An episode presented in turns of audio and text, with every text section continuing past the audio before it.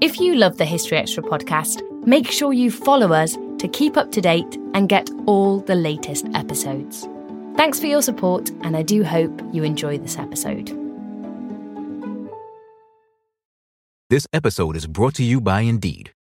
We're driven by the search for better, but when it comes to hiring, the best way to search for a candidate isn't to search at all. Don't search, match with Indeed. Use Indeed for scheduling, screening, and messaging so you can connect with candidates faster.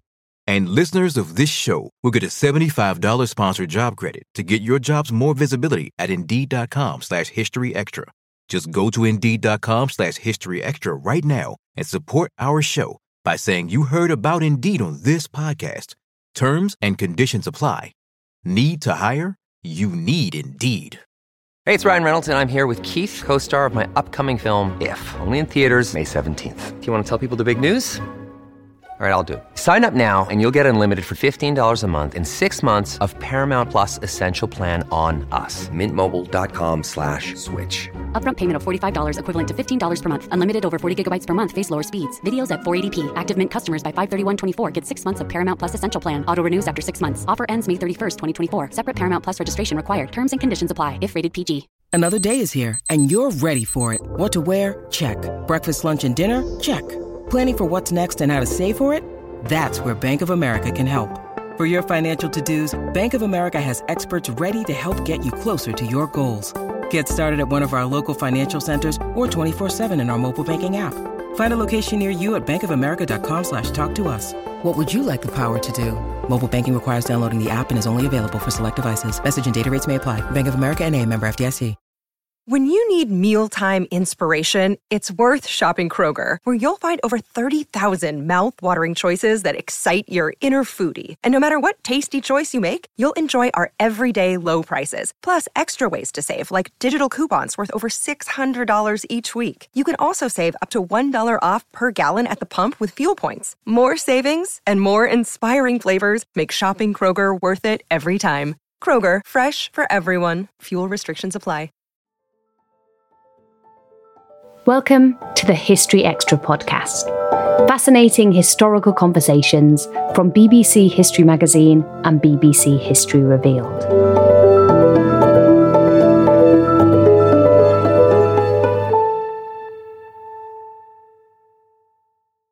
Uncovering and telling the stories of LGBTQ plus people in history can be rewarding, important work, but it's also often challenging and complex.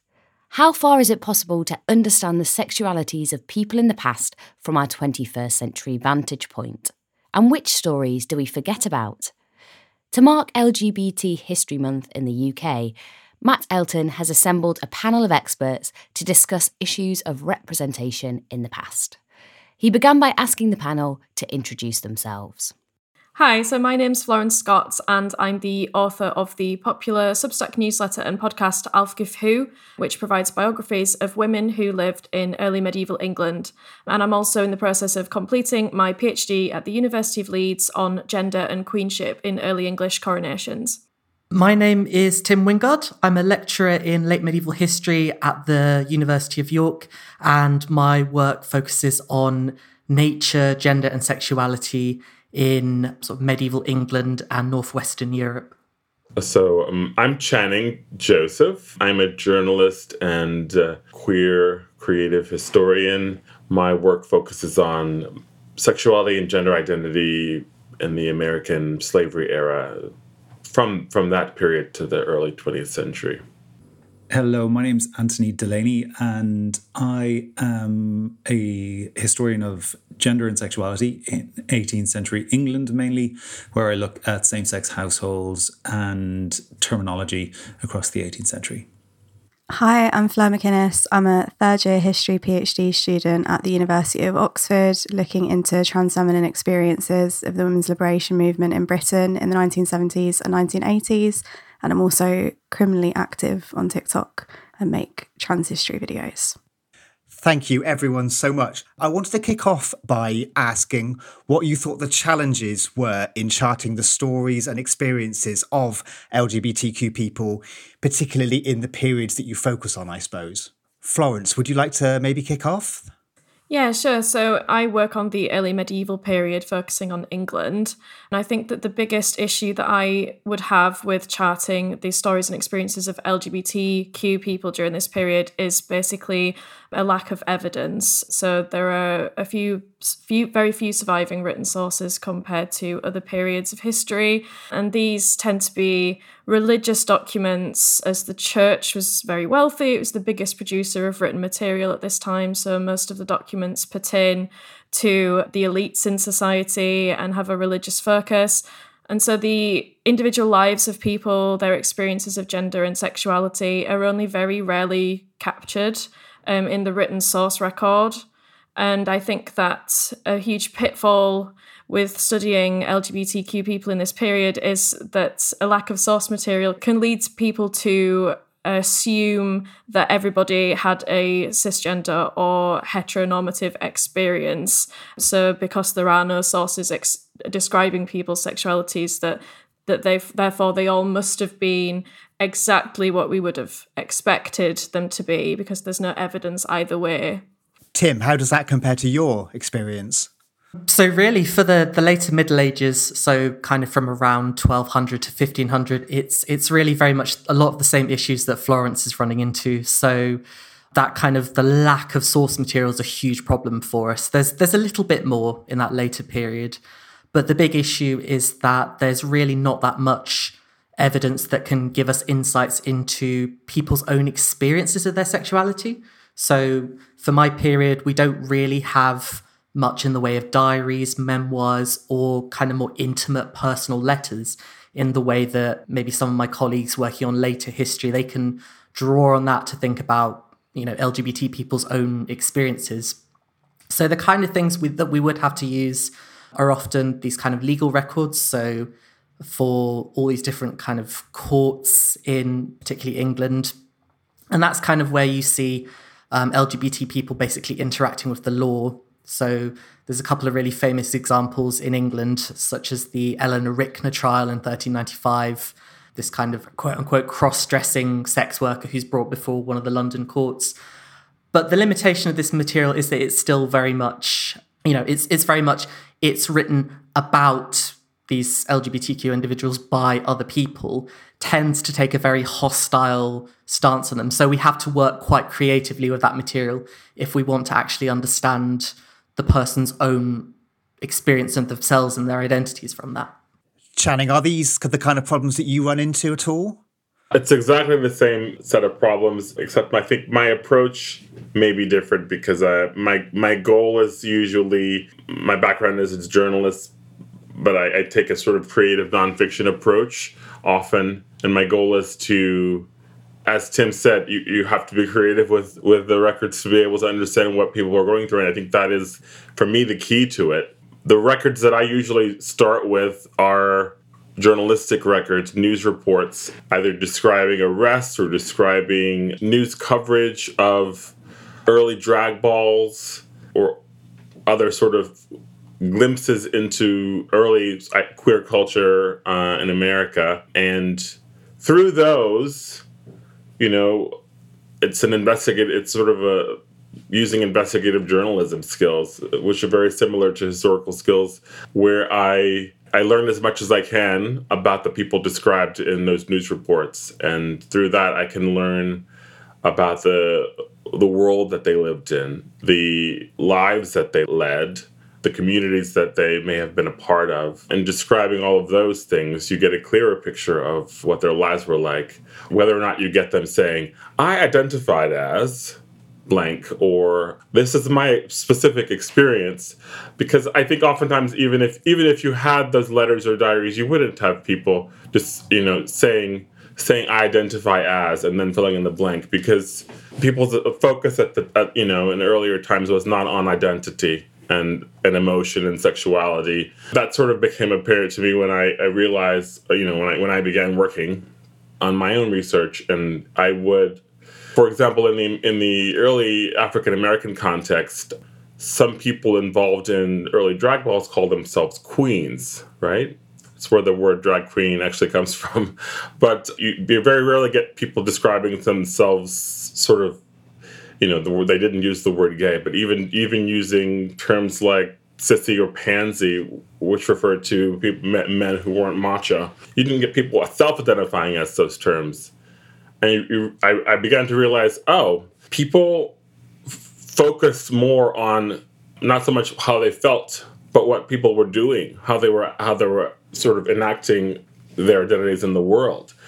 So I think that says a lot about you know gives us a glimpse into gives us insight into those time periods because oftentimes we come from a contemporary modern perspective and say how did these people identify? Were they gay? Were they trans? Were they non-binary? And the answer to that is there is no answer. It's like saying um, what was new york like 500 years ago? There was an island, but there was no there was no New York City 500 years ago. It's similar. It's modern identities didn't exist, but people did behave in similar ways that we can identify with, and I think that oftentimes the that can give us insight that they were what I call queer ancestors. They were they were the precursors to the identities that we now we now sort of how we see, see the world through these identities that we use today. Anthony, does this difference between sort of being and doing exist in the period that you focus on? Yes, yes, it does. I think I'm lucky generally in uh, in a Georgian or 18th century context in that there's actually quite a lot of discussion happening around gender and sexuality. So there are quite a few sources that we can dig into, and a lot of the discussions that are happening in the 18th century echo a lot of the discussions that we're having now. The blocks, I think, sometimes are, are echoing what other people have said in terms of use of terminology, and I'm sure we'll, we'll talk a little bit more about that later. But one of the one of the things I think I find most inconvenient, shall we say, is the burden of proof to discuss and analyze queer histories is far higher than it is to um, analyze and research other histories. Um, so, for instance, you must, not quite sure why, but one must go to great lengths to kind of justify and qualify and quantify the individuals or the relationships or whatever it is that you're looking at in terms of queer history. And that burden of proof is just not there for what we refer to as normative histories. I don't really like using that term. It, it feels a little reductive, but the burden of proof to allow one to speak in an it, mostly in an academic setting of, of queer histories, but I'm noticing that's going into kind of popular media now too, is far, far higher. We just assume a normative positioning and, and therefore if we deviate from that, the kind of responsibility on us as queer historians or queer, you know, storytellers or, or queer researchers is far higher. Thank you. And Fleur, how about you? Not to throw a spanner in the works, but I think especially because obviously I look at the 70s and 80s, a lot of the people that I'm looking at are still alive. And so that's like obviously its whole sort of historical issue in itself, especially when exploring transness is trying to make sure that you're not sort of crossing any boundaries between either like putting sort of certain narratives or stories onto people who very well might not agree with the way that you're writing their history, but also kind of not wanting to necessarily put people in danger, not wanting to out people, not wanting to kind of put anything at risk that's still being spoken about. Because even though these things were like 40, 50 years ago, like obviously those are still people's lives and still can be affecting them to this day. And so I think in that sense, there has to be sort of quite a lot of carefulness around there but also in general, kind of as everyone has said, like with queer historians, like it is just the constant thing of having to explain why you quote think someone is queer. But then if you're writing a history that wasn't about queerness, you wouldn't need the same kind of context in order to prove that someone's straight. You could just like get on with it and talk about it. And so that's something that I experience quite a lot with the kind of people that I'm and the period that I'm studying as well just some really interesting stuff there. And we touched on a fair few labels and the idea of labeling. So I wanted to talk about sort of challenges of using labels and how relevant you think it is to apply these labels to people who lived in various periods through the past. Perhaps we can talk through some of those issues. I think that one of the main things that we need to remember about history is that it's an interpretive craft. I think that we can't really define people in the past, we can only interpret them. Um, I think labels are, are very helpful tools in doing that, but they're not necessarily definitive. I think that gender is gender and sexuality are things that are constructed and they evolve over time. And I think that that means that any role that we ascribe to a historical figure using our own terms is always going to be anachronistic, whether that be, you know, transgender, queer, or whether that be man or woman. It's always going to be affected by our modern conceptions of gender and sexuality. I think e- even so, that this shouldn't stop anybody from being able to see themselves reflected in history and in historical figures, as long as we're being honest about the fact that we are always going to be burdened by this anachronistic interpretation. I think that we only ever have anachronisms to understand the past. Maybe that's not the case for, you know, when you research people who are still alive, but in my period this is this is, you know, a long period of time ago and there are so many things about that you know how people understood themselves in that time that I'm just never going to be able to tap into especially with the lack of you know written sources that are from people's direct experiences. So i think that, that that's just one of the challenges of writing history. And i think that any lens that we look at history through whether that be a feminist lens or a marxist lens or just the lens of our own experiences and our own knowledge that it's always going to be anachronistic and I think that it, it also comes down to that this idea we've touched upon again and again already of, of the burden of proof that if you use particular labels for people in the past that you therefore have to justify them and justify them because they're seen as particularly anachronistic. Whereas we're not i think people often don't challenge enough the way that a lot of labels that are used in the past are also you know not going to translate perfectly onto a historical context. This episode is brought to you by indeed we're driven by the search for better. But when it comes to hiring, the best way to search for a candidate isn't to search at all. Don't search, match with Indeed. Use Indeed for scheduling, screening, and messaging so you can connect with candidates faster. And listeners of this show will get a $75 sponsored job credit to get your jobs more visibility at Indeed.com slash History Extra. Just go to Indeed.com slash History Extra right now and support our show by saying you heard about Indeed on this podcast. Terms and conditions apply. Need to hire? You need Indeed. We don't always realize just how much our negative thoughts and experiences stick with us and weigh us down. You may find your brain constantly running through a highlight reel of bad moments. That comment your friend made last week that hurt your feelings, that frustrating thing your mum does, or that silly thing you said in a meeting. Maybe it's time to get it all off your chest, whether it's a tiny annoyance or something much bigger. Talking about it can give you some relief and lead you to a potential solution. That's where therapy comes in. It's a safe space to share whatever's weighing you down and learn to process it so your internal highlight reel can focus on the good stuff. And BetterHelp offers affordable online therapy on a schedule that works for you. Connect with a licensed therapist by text, phone, or video call. Start the process in minutes and switch therapists anytime. Let it out with BetterHelp. Visit betterhelp.com slash historyextra today to get 10% off your first month. That's betterhelp, H-E-L-P dot com slash historyextra. eBay Motors is here for the ride. With over 122 million parts, you can make sure your number one ride or die stays running smoothly. Brake kits, LED headlights, bumpers, whatever your baby needs, eBay Motors has it. And with eBay Guaranteed Fit, it's guaranteed to fit your ride the first time, every time. Plus, at these prices, you're burning rubber, not cash. Keep your ride or die alive at ebaymotors.com. Eligible items only, exclusions apply.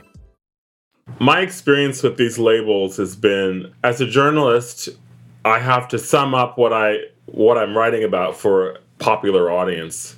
Particularly, you know, the headline tends to be a difficult thing because you you have to say what you're talking about in a very short, direct way that that a popular audience will understand, not, not an academic audience. So terms like LGBTQ plus and queer have become terms that people understand, despite the fact that they may not be ideal terms to use in discussions of, of how people lived and thought of themselves long ago. And I personally think, to the extent that we can, discussing how people thought of themselves and how they described themselves and what terminology they used in the period and, and location that they lived is really a crucial part of part of the history work that we do.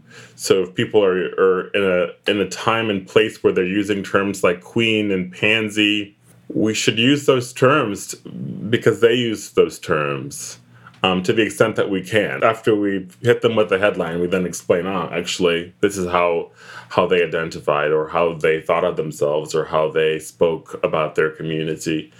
I think it's still true that most of us as queer people have the experience of discovering ourselves and realizing, oh, I'm not like other people. what is this? and we learn, you know, given the the tools that we have and the time that we live in, we say, ah, I am gay or I'm queer or I'm trans, and we have terminology that we reach for that we apply to ourselves and how we it reveals how we understand ourselves and even the terms that we have now don't apply perfectly right? But I think um, it says a lot if we if we go back in time and we are, are reading records, as you know, a particular person I was researching uh, earlier or, or, last year actually um, identified as an androgyne. There, there is no exact uh, term that fits that idea. It's just this idea that you know this person was born assigned male at birth, but felt that they had many female characteristics, described themselves as having both male and female characteristics. And through the course of several memoirs, it's clear that there's not quite a specific way, a specific modern equivalent that that that you could easily slap on without some some question. So wouldn't it be more interesting and more revealing and more true to just use the androgyne to describe that person and, and say this is the, the word that the person used to describe themselves. And then we add another term because we have so many. Why, why not add another um, to understand that time period? In, in, this case, I'm talking about late 19th, early 20th century, so um, America. Tim, have you encountered these problems of mapping terms onto the past? Definitely. It's, it's a huge ongoing kind of issue within sort of my field.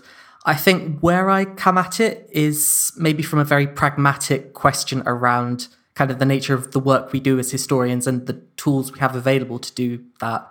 So again, this is this is something that is endlessly argued about, but I would kind of say that our kind of gender and sexual identities those are very much on one level shaped by the cultures we live in and the time periods we live in. So, you know, a, a person's experience of being you know, a, a gay man in 21st century England is going to be completely different from that of uh, a man who has sex with men in Paris in the 13th century. But there is the kind of underlying that there's a core of human experience, you know, the desire of men for men, women for women, all that, you know, that feeling of having a gender identity that is incongruous in some way with the one you were assigned or, or wanting to sort of change gender roles. That's something that historians have shown again and again that that's something that appears in so many different cultures and so many different eras to the point where you could really say it's it's a fundamentally a trans historical phenomenon. It's something that just exists within all human cultures. What changes is specifically how those identities and desires are actually expressed so, what I kind of feel then is that in order to study that kind of history in a meaningful way, you need to have a kind of stable group of, you know, categories and concepts to be able to think about that in a comparative way.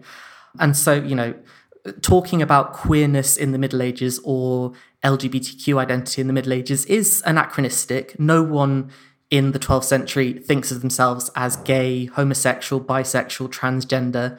For the most part, they don't really have a huge stable of terms for themselves anyway. But to meaningfully analyze their experiences and lives, we kind of need to draw on those sort of modern concepts.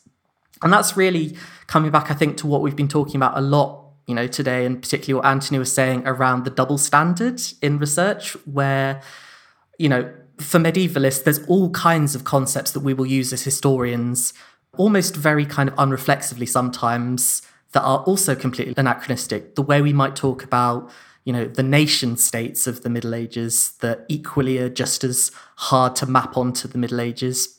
But we use them because we acknowledge that to a certain extent, we have to use these concepts in order to do any meaningful work.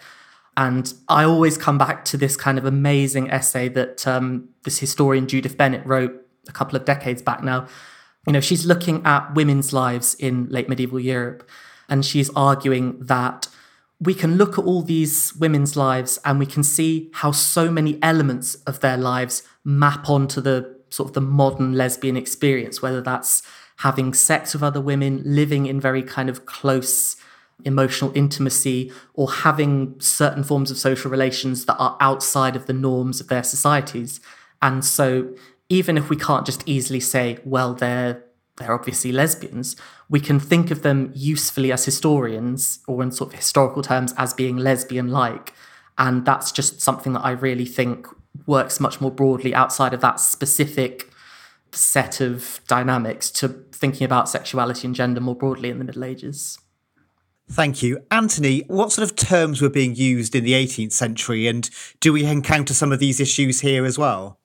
In terms of terminology from the 18th century, like other people have said, it's a lot of the terminology that's applied is being applied to other people rather than adapted and used as a, as a self identity marker. That's not to say there wasn't particularly in the later 18th century, a sense of a shared identity amongst people who we would now term as queer or gender nonconforming. But certainly there were labels that were applied. Some of some examples of those are, I guess, one of the mo- most famous and one of the most well known is Molly, which was a term for men who had sex with other men, and people tried to maybe map that on top of what we would refer to as gay. But during the course of my PhD, I had uh, I, I, came across a, another term called cock queen, which was also men who had sex with other men, but who had sex or who who had intimacies, shall we say, in the domestic sphere as opposed to in the more public sphere where, where the mollies would would meet.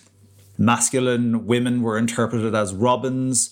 The, often there's uh, references to some queer men or effeminate men as finger twizzlers, as sodomites, obviously. So there's there, there's kind of a there's a large array of different terminology that's going around in the 18th century. But I think one of the key things for me in navigating how to tackle this was shirking off the kind of arrogance of our own modern t- terminology.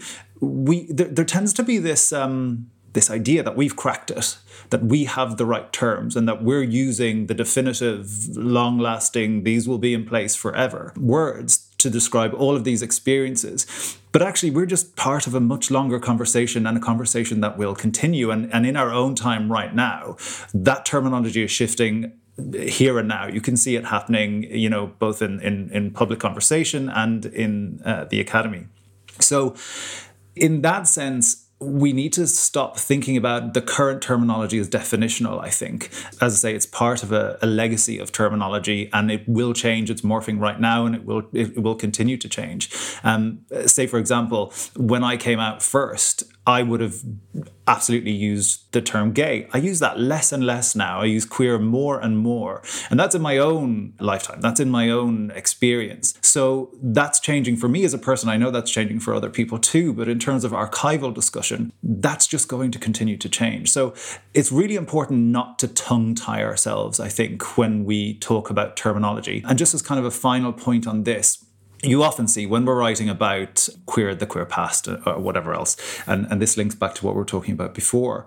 You know, if you if you start using the term queer, you have to say whose definition of queer you're you're using, why you're using it, what what is what are the parameters of all this. But if you want to throw in a heteronormative, you can go ahead and do that, and that's not you know that's anachronistic to my period certainly, but that terminology doesn't cause as much fuss and it's not as debated and it's kind of assumed that well everybody knows what you mean when you say heteronormative and i kind of go well i don't what do you mean so it's I, think it's really important not to tongue tie ourselves. The labels are important. As Channing was saying, I think that's key. Use the labels, always use those labels that they were using within those particular time periods. But these are important histories to continue to tell. And let's not let something as, as, kind of fleeting as terminology, our, our terminology, limit what we are willing or able to be able to communicate. Thank you. Fleur, have some of these more recent shifts in terminology impacted on your research? Yeah, I mean, I have it even just in terms of the reading that I'm doing between the period that I'm studying and the present day. If I'm reading a historian's account of trans experiences and they wrote it in the year 2000, chances are they're using terms that we don't really use anymore in the present day. Similarly, even just as non-binary person, the research that I'm doing and when I read trans experiences that are being accounted in the 70s and 80s, they're totally different from my understanding of my gender identity and stuff like that because the historical contexts are totally different. And so I think obviously like such a big part of and I think what we've been talking about is like the terminology isn't there to kind of have this fixed definitive idea of what these things are. It's just there to communicate ideas and stories and sort of in any way that we use language, you know, like when we're doing history writing and we're talking about history, we're always using modern terms to talk about things from the past that we might not necessarily have used when those things were happening. And I think I have it a lot with younger people, especially when I'm talking about my research. Often, like people that I'm looking at will use terminologies for themselves like cross dressers or transvestites. And especially younger people kind of understand this as terms that they shouldn't be using anymore. And so, you know, say, oh, it's problematic to use that, or like, you know, you shouldn't do this. And I think that's like another part of why it's really important to talk about terminology because it's important to understand when I look at these different things, there are people who identified as cross dressers who have very similar gender identities to people who identified as transvestites, and then other transvestites who have totally different understandings of their gender identity to people who use the same terminologies for them. So, in terms of, you know, like personally, I sort of use trans or trans feminine, and then we'll obviously explain what I mean by that. But I agree that I think kind of often we do get very caught up in the words. And the whole thing is that it's never really been about the words, it's about like the people and the stories behind them. That's sort of the whole point of it is what we're trying to learn from it rather than getting caught up in the very specific words that we're using. Staying with you, Flo, on that, I wanted to move on to talk about the identities, which are some of those things you were just talking about.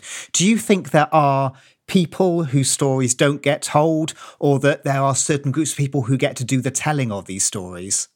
Yeah, so I think yes to both. Something that I'm really trying to sort of come to terms with and sort of figure out how to deal with with my research is there is so little in terms of trans history from sort of after the 1950s that focuses on trans people who didn't medically transition in some sort of way. And I think that's because our modern understanding of trans people is often sort of very much defined by medical transition and things like that. And so I also think that's why it's quite difficult to then sort of find accounts of non binary people, because obviously, if our understanding of transness is defined by medical transitions and this idea of going from one very fixed gender identity to another, obviously, there's not going to be very much space for someone whose gender identity kind of doesn't necessarily fit within those parameters. And then, in the same breath, with who's telling those stories, again, it comes to our understanding of what those gender identities are and things like that. Obviously, as a young white non-binary person in their 20s who has only ever lived in Britain like I'm going to have a very specific understanding of transness and queerness that as much as I might try, I'm never going to have a full range of understanding in comparison to someone else. And so I think that's why it's also really important to kind of be aware of who is talking about LGBTQ plus history. Like something that I find so often in UK trans history is that there are barely any black women historians and so if we want to think about the histories of black trans women in like the field that I'm looking at those stories are even harder to find than people that I'm looking for in general because those communities are even more marginalized and you have the whole intersections of issues with race and gender and class and there are going to be people who are able to research that better than I am because they're part of those communities. And I think that's the whole conversation that, you know, often we'll like kind of see these conversations about who should and shouldn't research certain things. And I think they're important conversations to have. I think sometimes people get really defensive about them and think that it means that we're trying to suggest that you have to be like a certain kind of person to do specific research. But I think rather it's about trying to understand to the best that you can where yourself thinking about yourself as this researcher and thinking about where you are going to have shortcomings and if it is possible to overcome them or if other people need to be doing the work as well, because sometimes it is just the case that you are not the person to do it. Thank you so much. Anthony, does that uh, echo with any of your own experiences of your research? Yeah, I think particularly in terms of class and race. It's something that's really missing in 18th century queer uh, histories. The only one that I can think of is actually in, in America in the early 19th century with an individual called Mary Price. But in England, it's, uh, or in Britain more generally, it's really tough to kind of unravel those queer histories that include people of color. In terms of class, it's a little easier because we have some court documentation that includes working class or middle class people. Uh, one of the things which I'm kind of uh, particularly on the class side is that I'm trying to incorporate a little bit more into my research is just to get a bit craftier in how you're approaching uh, source material. So, for instance, houses and homes for me form a big part of my primary uh, research and my primary documentation. And the way those houses and are, are, where they're situated, what they're surrounded by. Like, for instance, one of the really big things that was overlooked in the raids on Margaret Clapp's Molly House in the 1730s, which which is you know it's a really well known history, well relatively well known history, is the fact that that was a lodging house too. So a lot of the men who frequented Margaret Clapp's lived there. That was their home. They had this kind of shared lodging experience. They were working class men. So there's this kind of idea of community within those lodging houses for queer people that are not elite. With with elite histories, it's it's so much easier eh, because th- there's just significantly more documentation in an 18th century context. But that's up to us to get craftier and also not to dismiss a kind of a let's say not to dismiss our, our kind of queer dar when it comes to source material. I think it's valuable. I think we bring ourselves to all our work anyway. So why would we deny that element of ourselves when it comes to something that is somewhat intangible but you just know there's something there for you to kind of dig a little deeper? Dig a little deeper. See where you can go see what you can unravel. Yeah it's an issue and i think it's good that people are addressing it now and it's it's long overdue and it's it's exciting to think about what might emerge from from that kind of craftier archival interpretation. Mm, thank you, Channing. Do you think there are people or groups of people whose stories aren't told as often as they should be? Yes, that is obviously true, and it's my goal to tell some of those.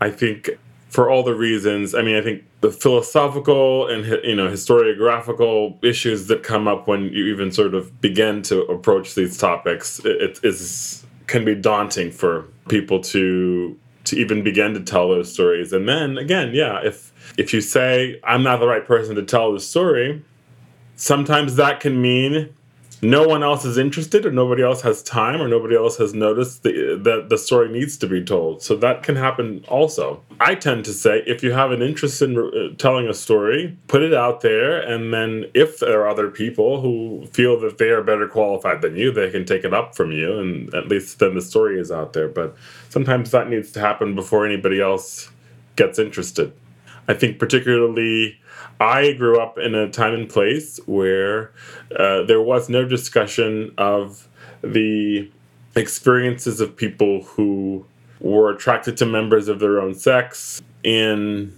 the discussions of history, discussions of of the past, in school or in the media or elsewhere.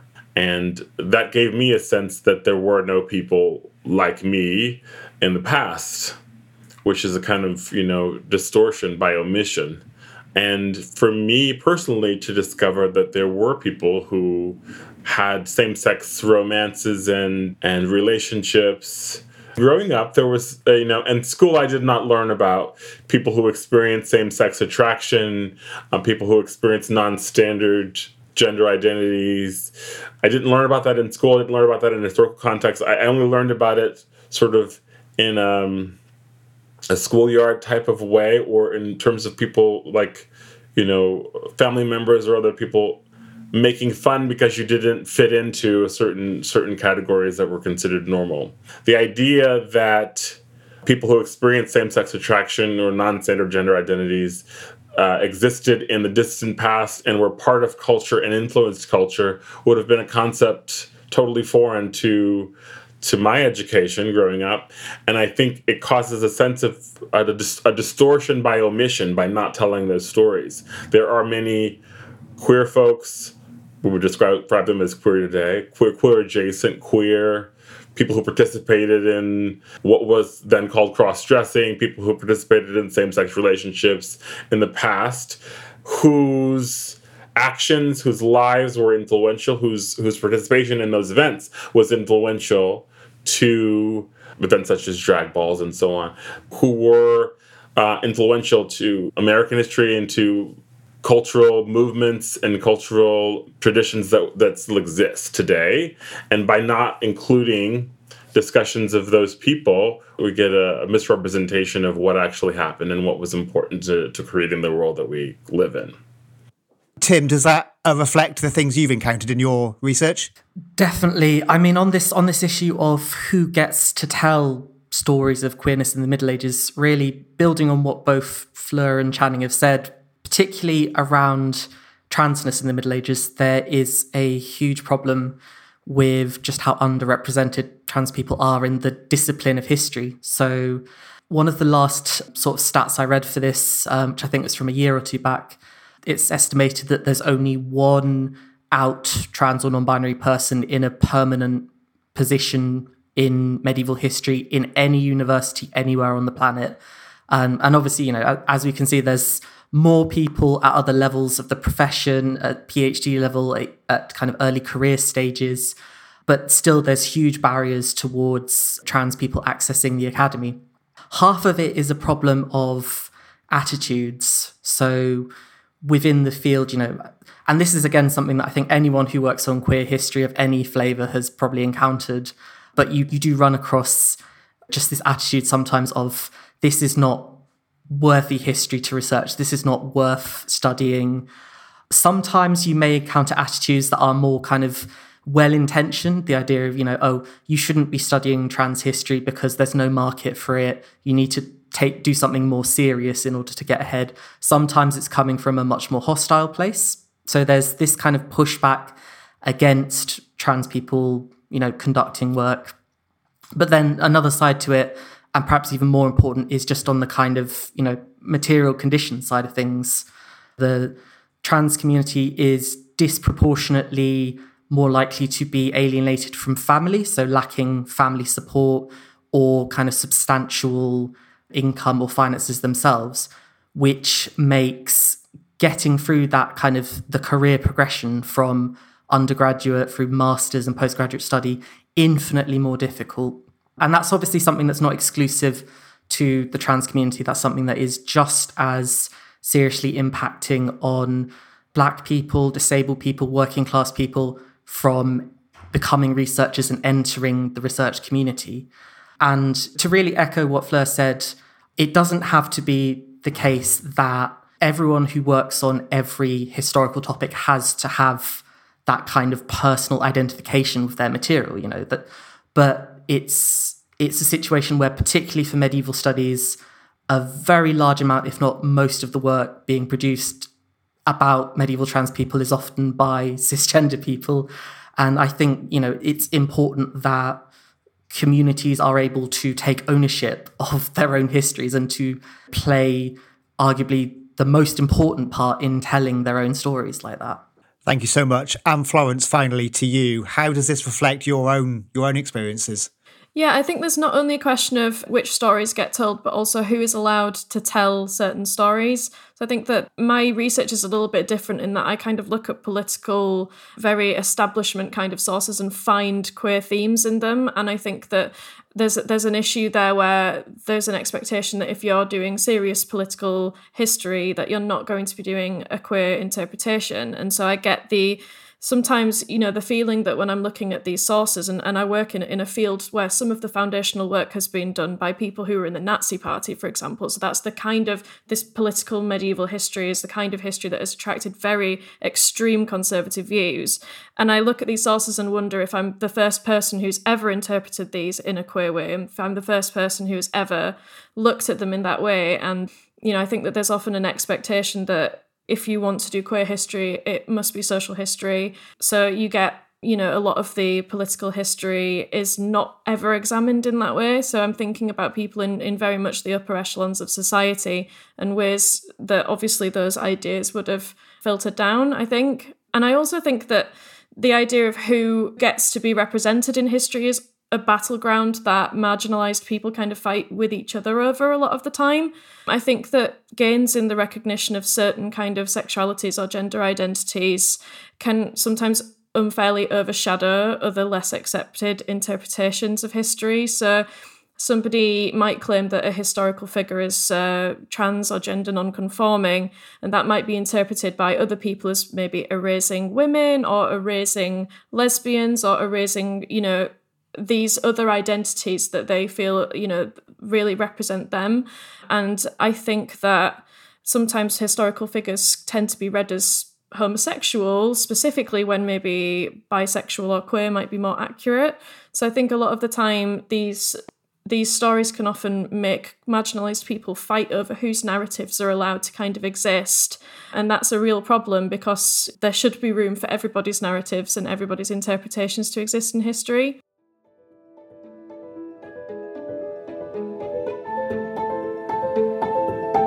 Today's panelists were Florence Scott, Fleur McInnes, Tim Wingard, Channing Joseph, and Anthony Delaney. You can read plenty more on LGBTQ plus history on our website, historyextra.com. Thanks for listening to the History Extra podcast. This podcast was produced by Daniel Kramer Arden. Collision between a Chinese jet and an American spy plane. He came and rammed into our left wing. With relations increasingly strained, what are the chances of things spinning out of control? The Western world was asleep. I'm Gordon Corera. I'll be exploring the friction in this most important of relationships and asking Has the West taken its eye off the ball? You cannot ignore China. From BBC Radio 4, this is Shadow War China and the West. Listen wherever you get your podcasts.